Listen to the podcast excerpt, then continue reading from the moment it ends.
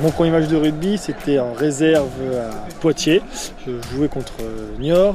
J'étais sur l'aile, direct en touche de 10, donc mêlé au centre du terrain. Il y avait un contentieux entre les deux équipes que je ne savais pas. Mêlé relevé, bagarre générale. Moi j'étais à l'opposé, il pleuvait des cordes, j'avais froid, je comprenais pas ce qui, ce qui se passait. Et derrière, l'arbitre, carte rouge et arrêt du match. Pas me pas toucher un ballon ni rien. Donc c'est un souvenir qui me marquera tout le temps. Ça. Ce que j'ai bien aimé, à la fin il y a eu contentieux et tout, mais on a quand même le droit au réceptif à la fin et on s'est tous retrouvés et pas de soucis, c'était un contentieux sur le terrain. Je suis coach, ça va faire bientôt 10 ans.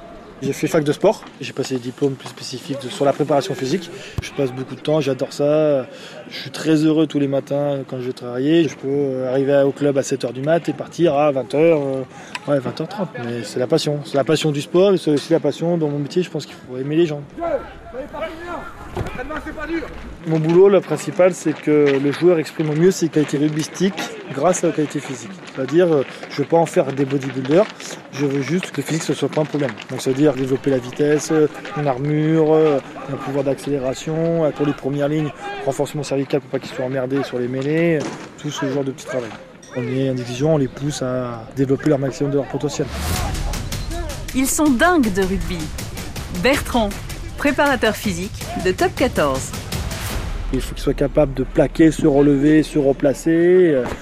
Ils ont besoin de se renforcer vu que c'est un sport de combat, mais aussi tout le travail d'agilité, travail d'appui, travail de vitesse, travail énergétique, travail de répétition de tâches. Parce que le rugby, c'est ça, c'est l'enchaînement de tâches à haute intensité. On entraîne évidemment spécifiquement les joueurs à, réaliser ce genre d'effort et à qu'ils soient le plus performants possible sur le terrain.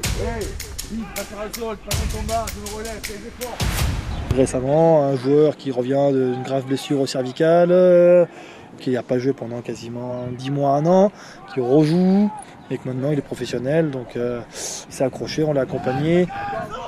C'est pas une fierté, c'est plutôt euh, une aventure humaine, on va dire. Euh, tu passes de deux doigts à sa blessure cervicale, il pas être tétra, mais peut-être arrêt rugby quand même, parce que c'est très très grave, à recontinuer à remettre sa passion, il a pas lâché, il a travaillé, il a travaillé, il a pu rejouer, et maintenant il peut vivre un peu de sa passion, donc c'est sympa.